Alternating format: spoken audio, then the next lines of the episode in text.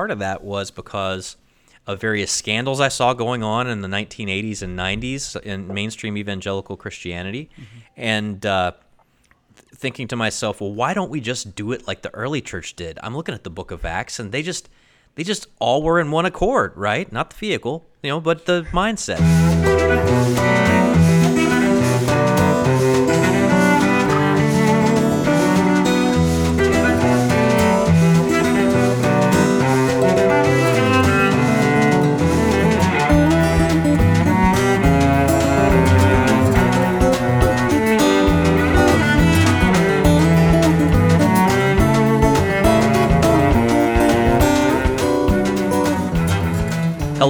Welcome to On the Journey. I'm Matt Swaim along with my colleague Ken Hensley from the Coming Home Network. If you're not familiar with what we are, uh, we were founded by Marcus Grodi about 27 years ago to help people from every background imaginable in pastoral care as they explore questions about the Catholic Church. Ken, I don't know about you, but I'm excited to dig into today's topic. Yes, I am quite excited as this is the first episode of a new show we're doing.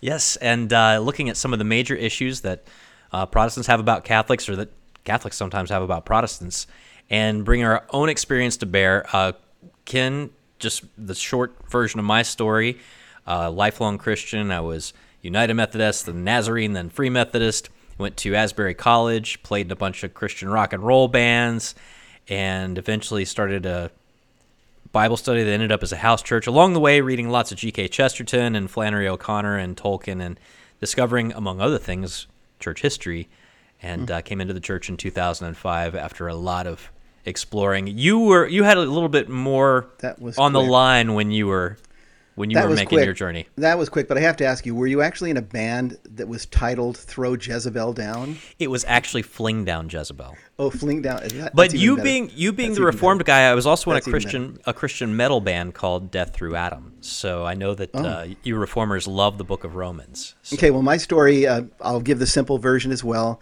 Um, came to Christ in a totally non-denominational evangelical environment. In fact, it was a house Bible study um, where I learned about the Lord. And, and during that time that I came to it, I had a radical conversion to Christ when I was 22. I wound up uh, uh, going to Bible college, getting a degree in Bible and theology, going to Fuller Theological Seminary in Pasadena, where I got a master's degree. Um, then I was ordained into the Baptist ministry. So I was an evangelical Baptist pastor for about 11 years. What happened to me is that I learned that an, an old friend had become Catholic and this was someone that I couldn't ignore. This was someone's conversion that I couldn't ignore because he was just a very bright guy and someone that I had uh, very much respected.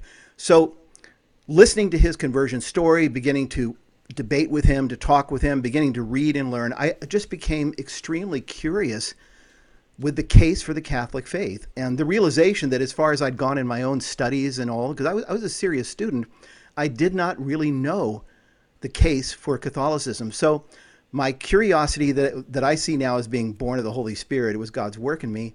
Um, my curiosity led me to begin to rethink my whole worldview in terms of the Bible, in terms of history, theology, and all that. And I wound up um, resigning my ministry to enter the Catholic Church in 1996, a long time ago. So you beat me in by nine years. Yes. So um, I'm ahead of you. You got nine more years of expertise to be able to bring to this discussion. Yeah. Um, well, I, I, today's topic is church history, and our various views on it and how digging into it was a big part of what led both you and I from two very mm-hmm. different Christian traditions mm-hmm. into the Catholic Church. Mm-hmm. Um, I mentioned that I started off United Methodist, Nazarene, Free Methodist, you know, non denominational mm-hmm. house church. I went from bigger to smaller denominations progressively, and a big part of that was because of various scandals I saw going on in the 1980s and 90s in mainstream evangelical Christianity, mm-hmm. and uh, thinking to myself, well, why don't we just do it like the early church did? I'm looking at the Book of Acts, and they just they just all were in one accord, right? Not the vehicle, you know, but the mindset. Everybody just clearly did what Jesus yeah. said. They didn't invoke their political agendas. They did. They all were sharing everything in common. They just met in people's mm-hmm. houses and shared everything. Why can't we just do that? And the assumption was that that's how the church operated until some unspecified time when they decided that they were going to get guys in funny hats to make all these decisions, you know. And mm-hmm. I never really thought to explore that because my general impression of church history was that it looked a lot like the thing that I wished church was like now. Um, I wonder for you what Mm-hmm. your what your impressions were of church history, even the importance. Because for me at Asbury, I took like scripture classes, I took theology classes. I never took a church history class. Hmm. Well, um, okay, well, mine is a little bit different. How did I understand the early church when I was a Protestant? And I would have to say that, like most evangelicals that I have known in my many years as an evangelical, I had a, at best, a hazy view of the earliest centuries of Christian history. I had taken church history courses both in college and then again, Matt, in seminary. And yet, when I think back to those courses, um, the early church courses, they mainly focused on the rapid growth of Christianity spreading throughout the Roman Empire all the way to England and, and whatnot. They focused on the waves successively of persecutions that Christians had, had experienced. And when they focused on doctrine, um, they focused pretty much on the development of the doctrine of, of theology proper and Christology, that is, the doctrines of the Trinity, the doctrine of Christ as the God man, you know, and all the Arian crisis and all the other permutations of that. Um, I didn't remember much of a focus on other issues. That is, what did early Christians really believe? And so, basically, what I thought this is this is the assumption that I was operating under all those years was that the church that had been founded by the apostles was pretty much like my church. It was an evangelical Baptist church in terms of theology and practice and whatnot, and that somehow, over the course of three or four hundred years, it had deformed itself into this monstrosity that we refer to as Catholicism. You know, mo- most of the time the name Constantine comes up when it, when the Emperor Constantine made Christianity legal, then that's when it really started to warp itself out. But that's sort of the basic image that I had. It had just slowly degenerated and deformed itself into Catholicism. So I had an unexamined assumption, and we're going to dig into some more of that here in just a second. I had this unexamined assumption. I knew that the letters of St. Paul and the Gospels were, were compiled and, and officially established as the New Testament sometime mm-hmm. in the fourth, fifth centuries. But I also believe that the church fell away before Constantine. Did, I don't think I ever examined the the inconsistency in my own mind that I believed that the church fell away completely before we ever got the Bible. I mean, these are the kinds of questions I didn't even ask uh, to give you an idea of, you know, of, of how much I just assumed that you know we figured out the Trinity, we figured out these other things, the Yeah. divinity of Jesus, and when I said we, I guarantee you I did not mean the Catholic Church, right? Um, I wonder what it was that that, that sort of triggered a, a sort of change of change. trajectory for you. Well, for, for me, you know, as I said earlier, I became curious about Catholicism. And so I began studying everything and kind of all at the same time. I was listening to tape debates, I was looking at the biblical material, the theological material. Um, but in order to tell the story, you can't just shoot it out like a, you know, like a confetti in all directions. So history was one of those issues, and it was an important one. And this is what happened. I was reading conversion stories at that time, and I picked up a conversion story by a certain gentleman named John Henry Newman. You're in the danger zone now, man. His book, um, Apologia Pro Vita Sua, which was his conversion story, I read that, and then I read his very famous classic essay on the development of Christian doctrine. Okay, I knew this guy was smart. I mean, you, you can't read three pages of Newman without realizing you're dealing with a genius here. And I knew that he was one of the most, well, the most famous Anglican convert to the Catholic Church of the 19th century. Um, maybe the most famous convert of the entire 19th century. I don't know. But here's what happened, Matt. I'm reading his book, The Essay on the Development of Christian Doctrine. And early on, page five or six, I run into this. And I'm going to be reading a few passages from Newman for you so you can get the feel. I run into this, quoting Newman History is not a creed or a catechism. History gives lessons rather than rules. Still, no one can mistake its general teaching in this matter, whether he accept it or stumble at it. Bold outlines and broad masses of color rise out of the records of the past. They may be dim, they may be incomplete, but they are definite. And this one thing, at least, is certain the Christianity of history is not Protestantism. if ever there were a safe truth, it is this. Okay, so that's that's a hard thing for someone who has thought that we were just getting back to the basics. That we were, well, you weren't a primitive Baptist, yeah. but there are primitive Baptists yeah. who'd say we're doing it just like they did in the days of Paul the Apostle.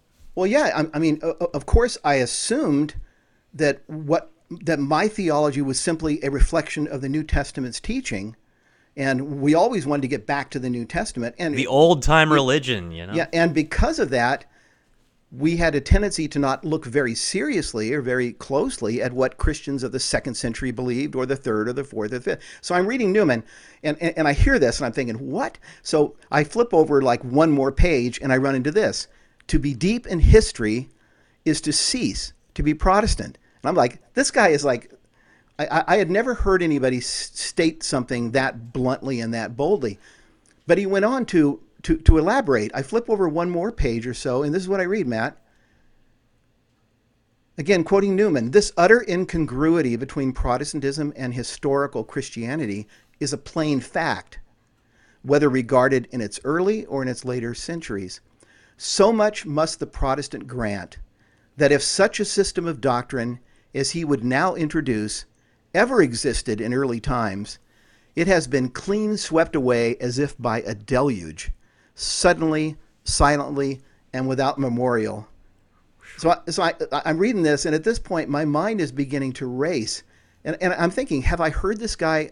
I mean, clearly, is this what he's saying? I mean, is Newman actually saying to me, an ordained Baptist minister, is he saying that if the system of doctrine that I hold and that I've been teaching in my church if this system of doctrine ever existed in the early centuries of the church, it has been clean swept away and there's no evidence of it. Yeah. It's quite a challenge. Yeah, more than a little bit of a challenge. And I even remember running into some people who would say, well, the fact that it doesn't exist just proves how draconian the early Catholic Church was in yeah. wiping it away.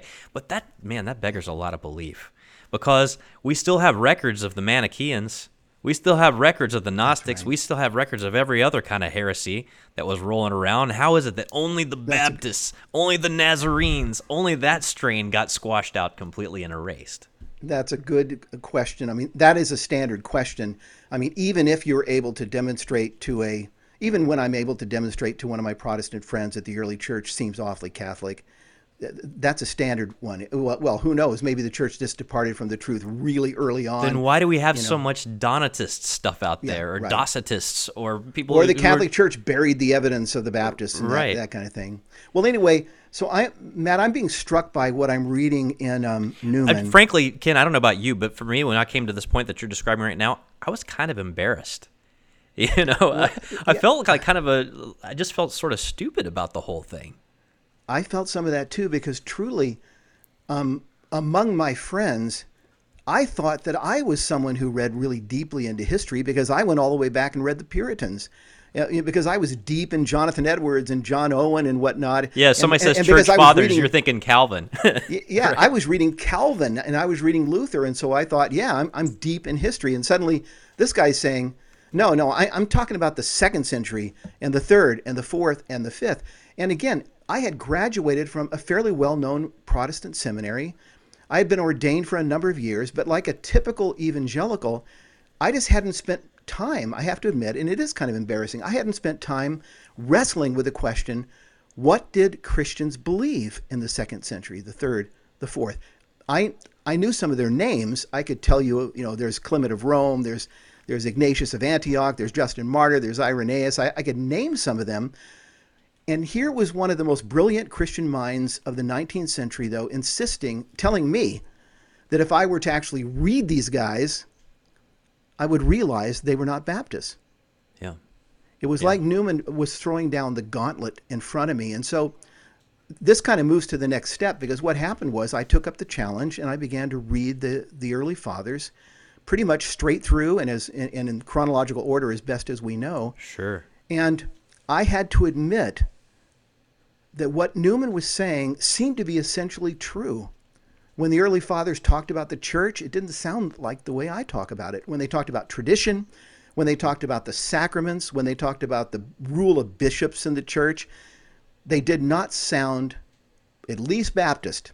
Okay, at that point, I would say, I mean, maybe they sound like an, the Orthodox Church, or maybe they sound like High Anglican, maybe even High Lutheran, but they certainly didn't sound like an evangelical. Like storefront Baptist. No, they did You not know, sound that way. This brings up a, a great point, and someone brought this up on the Journey Home, and of course, the the Coming Home Network, among other things, produces the Journey Home with Marcus Grodi on EWTN, and and a guest recently said something that struck me like a smooth stone from David struck the the giant, and he fell dead. Um, but he said these things, you know, there are a lot of divisions among Christianity mm-hmm.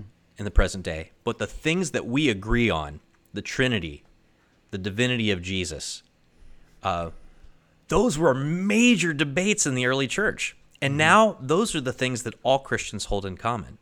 The things that we're debating these days that we have differences on, like baptism, ask 10 mm-hmm. Christians what baptism is, and you'll get 10 different answers. Those were unquestioned unifying principles in the early church. That that is a quite a point you're making there. Yeah, it's true. The things we agree on are the things that that had to be fought through with many permutations of various heresies, Arianism and Apollinarianism, Nestor, all the rest. And yet there are, which leads to a good illustration. If I can give an illustration of what I'm talking about, um, the illustration would be baptism, the doctrine of baptism. Now, this is something that, as you say, within the Protestant world, there are at least four or five different positions that are held. In among- my parents' uh, church, there the are at least three, and that's one congregation. Oh, in, in one congregation. Yeah. Well, baptism in the early fathers. Let me give this as an illustration, okay? Because this is one that really did hit me since I was a Baptist. And as a Baptist, of course, to summarize just very briefly, I took baptism to be a purely symbolic rite of initiation, kind of. Um, nothing happens when you're baptized. It's just it, it- it's just symbolic. It's a way of making public profession of faith to the congregation. Okay. Well, I start reading the early fathers. I'm reading this little letter called the Letter of Barnabas, one of the earliest writings that we have post apostles. The subject of baptism comes up, and this is how he describes baptism. He describes it as, quote, the washing which confers the remission of sins, unquote. And then, quote, we descend into the water full of sins and defilement, but we come up bearing fruit in our hearts. And at this point, I'm just thinking, what a weird way, what a strange way to talk about baptism. I mean, I, I would never have used those terms. But you know who does use those terms? Well, the Catholic Saint Paul, yeah. Saint Paul, when he's talking to Timothy about the bath of rebirth, right? Yeah. there are passages like that in the scriptures, but we had so filtered them to kind of match whatever it was that we were already doing Yeah, yeah. that they they they didn't even register with us. And and that's the thing. In our series here this class, this um this show that we're doing, we're going to come back to that point hardcore. We're going to look at the biblical material for baptism. And you're exactly right. There are all kinds of passages in the New Testament that just jump out once you see this in the early fathers. But but I'm focusing here on the fathers. So I read Barnabas. So then I go on and I read a little book called The Shepherd of Hermas, another very, very early Christian writing. And I run into another passage on baptism. This is what Hermas says. I have heard, sir, said I, from the teacher, that there is no other repentance except that which took place when we went down into the water and obtained the remission of our former sins. And again, I'm thinking, obtained? We went down into the water and we obtained? So I, I keep writing, and all of a sudden I'm in Justin Martyr, the first great apologist, writing around 150 AD. This is what he says. As many as are persuaded and believe that what we say and teach is true and undertake to be able to live accordingly are instructed to pray and to entreat God with fasting for the remission of their sins that are past, to entreat God with fasting while we pray and fast with them. Then they are brought by us where there is water and they are regenerated in the same manner in which we ourselves were regenerated. For in the name of God the Father, the Lord of the universe, Jesus Christ our Savior, and the Holy Spirit, they then receive the washing with water. For Christ said unto us, Unless you are born again, you cannot, you shall not enter the kingdom of heaven. So here's Justin describing what happens in baptism by using the word regeneration and tying it into John chapter 3, which I never thought had anything to do with baptism. I never, I would have never connected when Jesus is telling Nicodemus, "You must be born again of water and the Spirit." I would have just thought, well, he just means pray the sinner's prayer, right? I mean, Yeah, he- it- it- you don't because if you don't, if you're not already thinking sacramentally, you just kind of gloss over things like that. But again, you're you're highlighting something that I think is so important because so many of our traditions, especially if if you're coming from a tradition that was founded in the 17th, 18th, 19th century, uh, if it was founded in the last 50 years, mm-hmm. you are learning from someone who is reading scriptures based on what they've been taught by people who are alive or people who have been born in the past 500 years. Mm-hmm. Mm-hmm.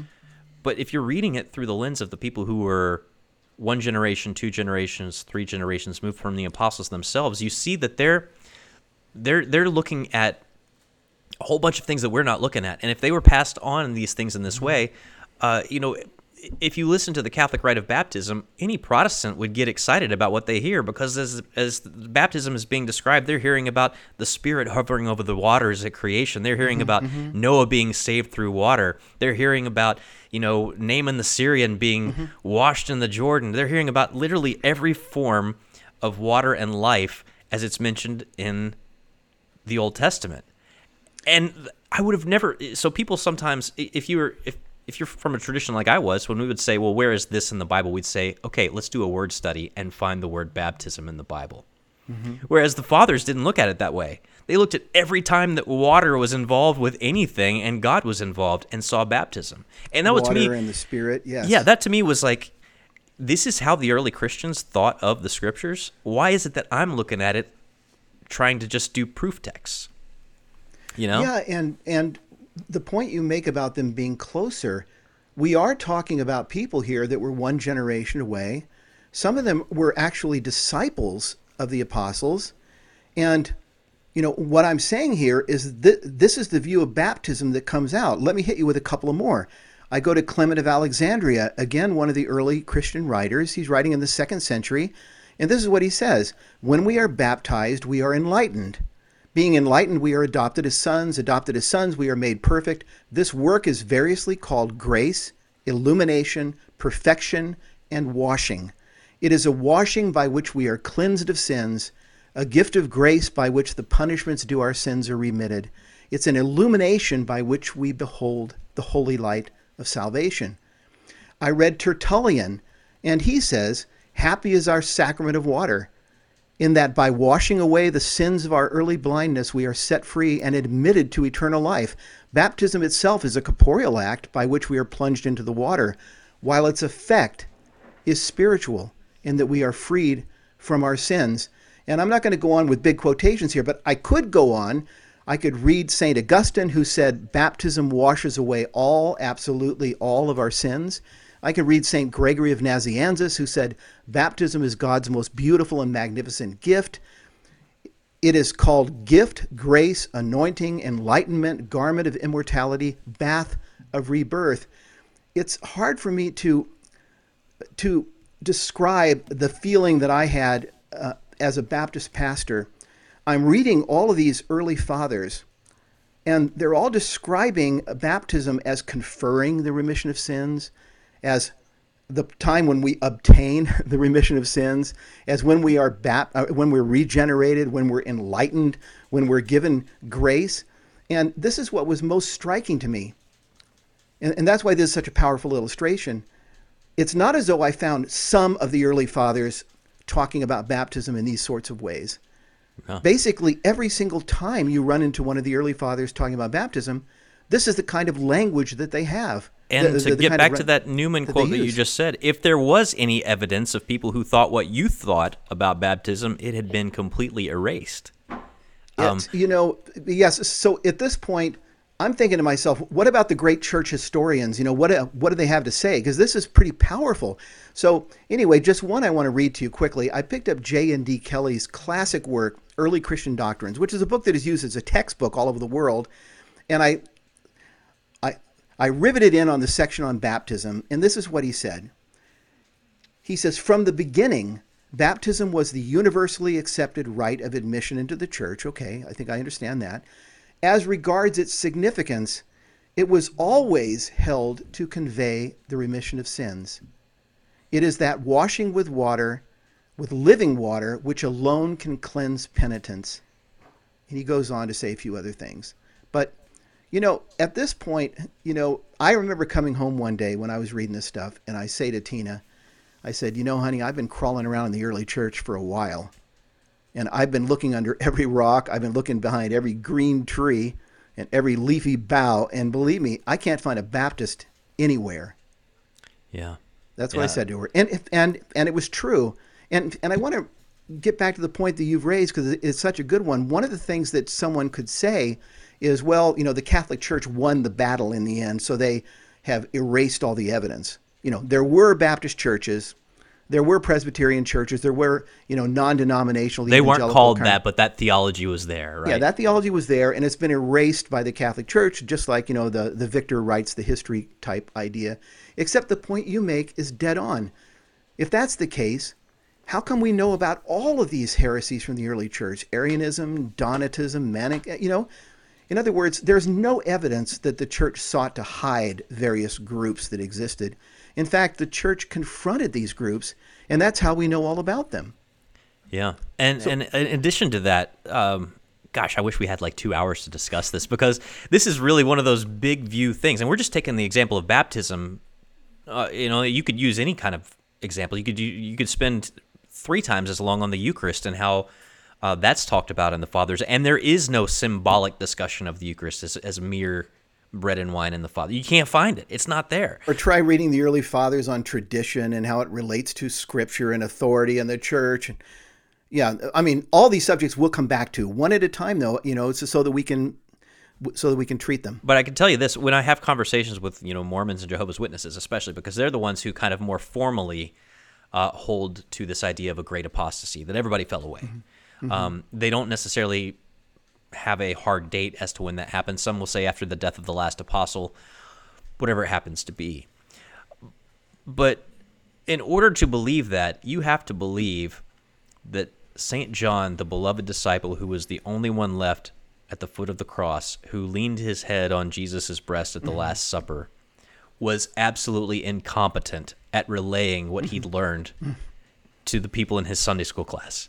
Right? And Paul that means and that and all the rest. Yeah. all the but let's just take John because he's a direct connection to Polycarp and Yeah. Ignatius and Irenaeus. You know, three of the strongest witnesses we have from that generation right after the apostles and the generation right mm-hmm. after that.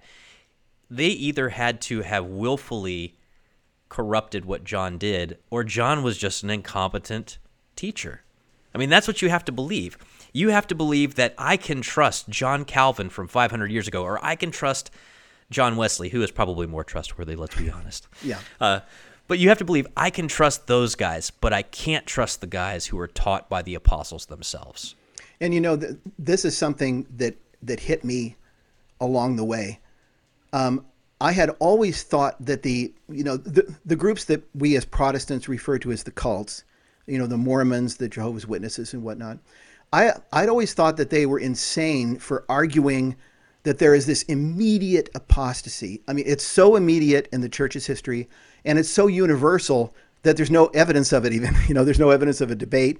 And then and then they say that the that the true doctrine was restored. You know, they're formally referred to as restorationist movements. Restorationists or that they were restored yeah. when when uh you know when um you know Joseph Smith comes along or when Judge Rutherford comes along.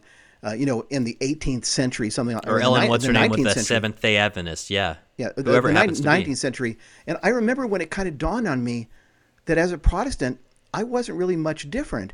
You know, that my position also was that the church had apostatized and had done so so early that you just don't really see it. You just have this kind of early church that that is shaping up as the Catholic Church. And then it wasn't restored until the 16th century with Luther, with Calvin, with Melanchthon, Pick your and date, Zwingli, right? and whatnot. Debate so- on who you like. you know, and and- and so it, it seemed to me that the burden of proof now, you know, once I saw what I saw in the early fathers, it seemed to me that the burden of proof should rest not with me or, or not with the Catholic to prove that this is what Christianity actually teaches. You know, as you said, to prove that this is what John actually taught, you know, that is what the church is holding. The burden of proof really would be on those who are trying to argue that somehow the beliefs of the early church are not uh, do not do not reflect what the apostles had taught. You follow what I'm saying? I follow exactly what you're saying. I mean, I, I think about this now. Uh, it's one of the last questions that I ask myself, which is the burden of proof is not on the Catholic Church to prove that it's the one true church founded by Jesus Christ. The burden of proof is on me to prove why my weird, idiosyncratic 21st century version of Christianity is. Right. Yeah. I mean, that's that's the that's when when it hits you between the eyes. And Or again, man. I Or wish. uh, Calvin's or Luther's. or or whoever it happens to be in the thousands of denominations that have sprung up since. Um, I know that we've probably sparked a few conversations uh, that will you know continue in the comments, and I want to encourage people to do that. I also, Ken, before we go, want to encourage people to uh, look at some of your articles at the Coming Home Network. They can search your name and find especially uh, how you applied this question to sola scriptura, how you applied it to baptism, how you applied it to a few other things. Uh, and again, chnetwork.org, and just do a search for Ken Hensley. Um, and if you're in the middle of this story, if this is if you're actively in the middle of these questions right now and thinking, you know what Ken and I were thinking, we were having those uh oh moments that you know maybe we didn't, we were in we were in the wrong camp. Um, please know that the Coming Home Network works with people like you all day, every day, and in a pastoral care situation, Ken, you work directly with people who are actually clergy in other denominations sorting through these problems. Yeah, and I work with people who constantly are having the same experience that we've described here, you know, which which to me I could summarize as that once I actually listened to Newman and once I actually read the early fathers, it it, it, it just became much more difficult for me to try to insist that the early church really had been a Baptist church. It, you know, it, it had to be something else. Maybe it wasn't Catholic. Maybe it was the Orthodox Church. Maybe I would end up a high Anglican at that point. But I knew that I was not looking at your typical um, non-denominational evangelical. But Newman situation. Newman gives you the out because Newman doesn't say to be deep in history means that you're Catholic. He just says to be deep in history means that you cease to be Protestant. Yeah, and I talk to Protestants every day. I talk to Protestant ministers. Just yesterday, I had a long conversation on Skype with a young Baptist minister in Scotland who is sweating it out over these same sorts of issues. So, anyway, I can't believe we're out of time, Matt. I look forward to It our happens. episode next week uh, where, where we'll take on another issue and continue the conversation. Yeah, chnetwork.org. Come see us, and uh, please add your comments to the conversation below. We'd love to hear from you. I'm Matt Swaim. Thanks, Ken Hensley. We'll talk to you next week. God bless.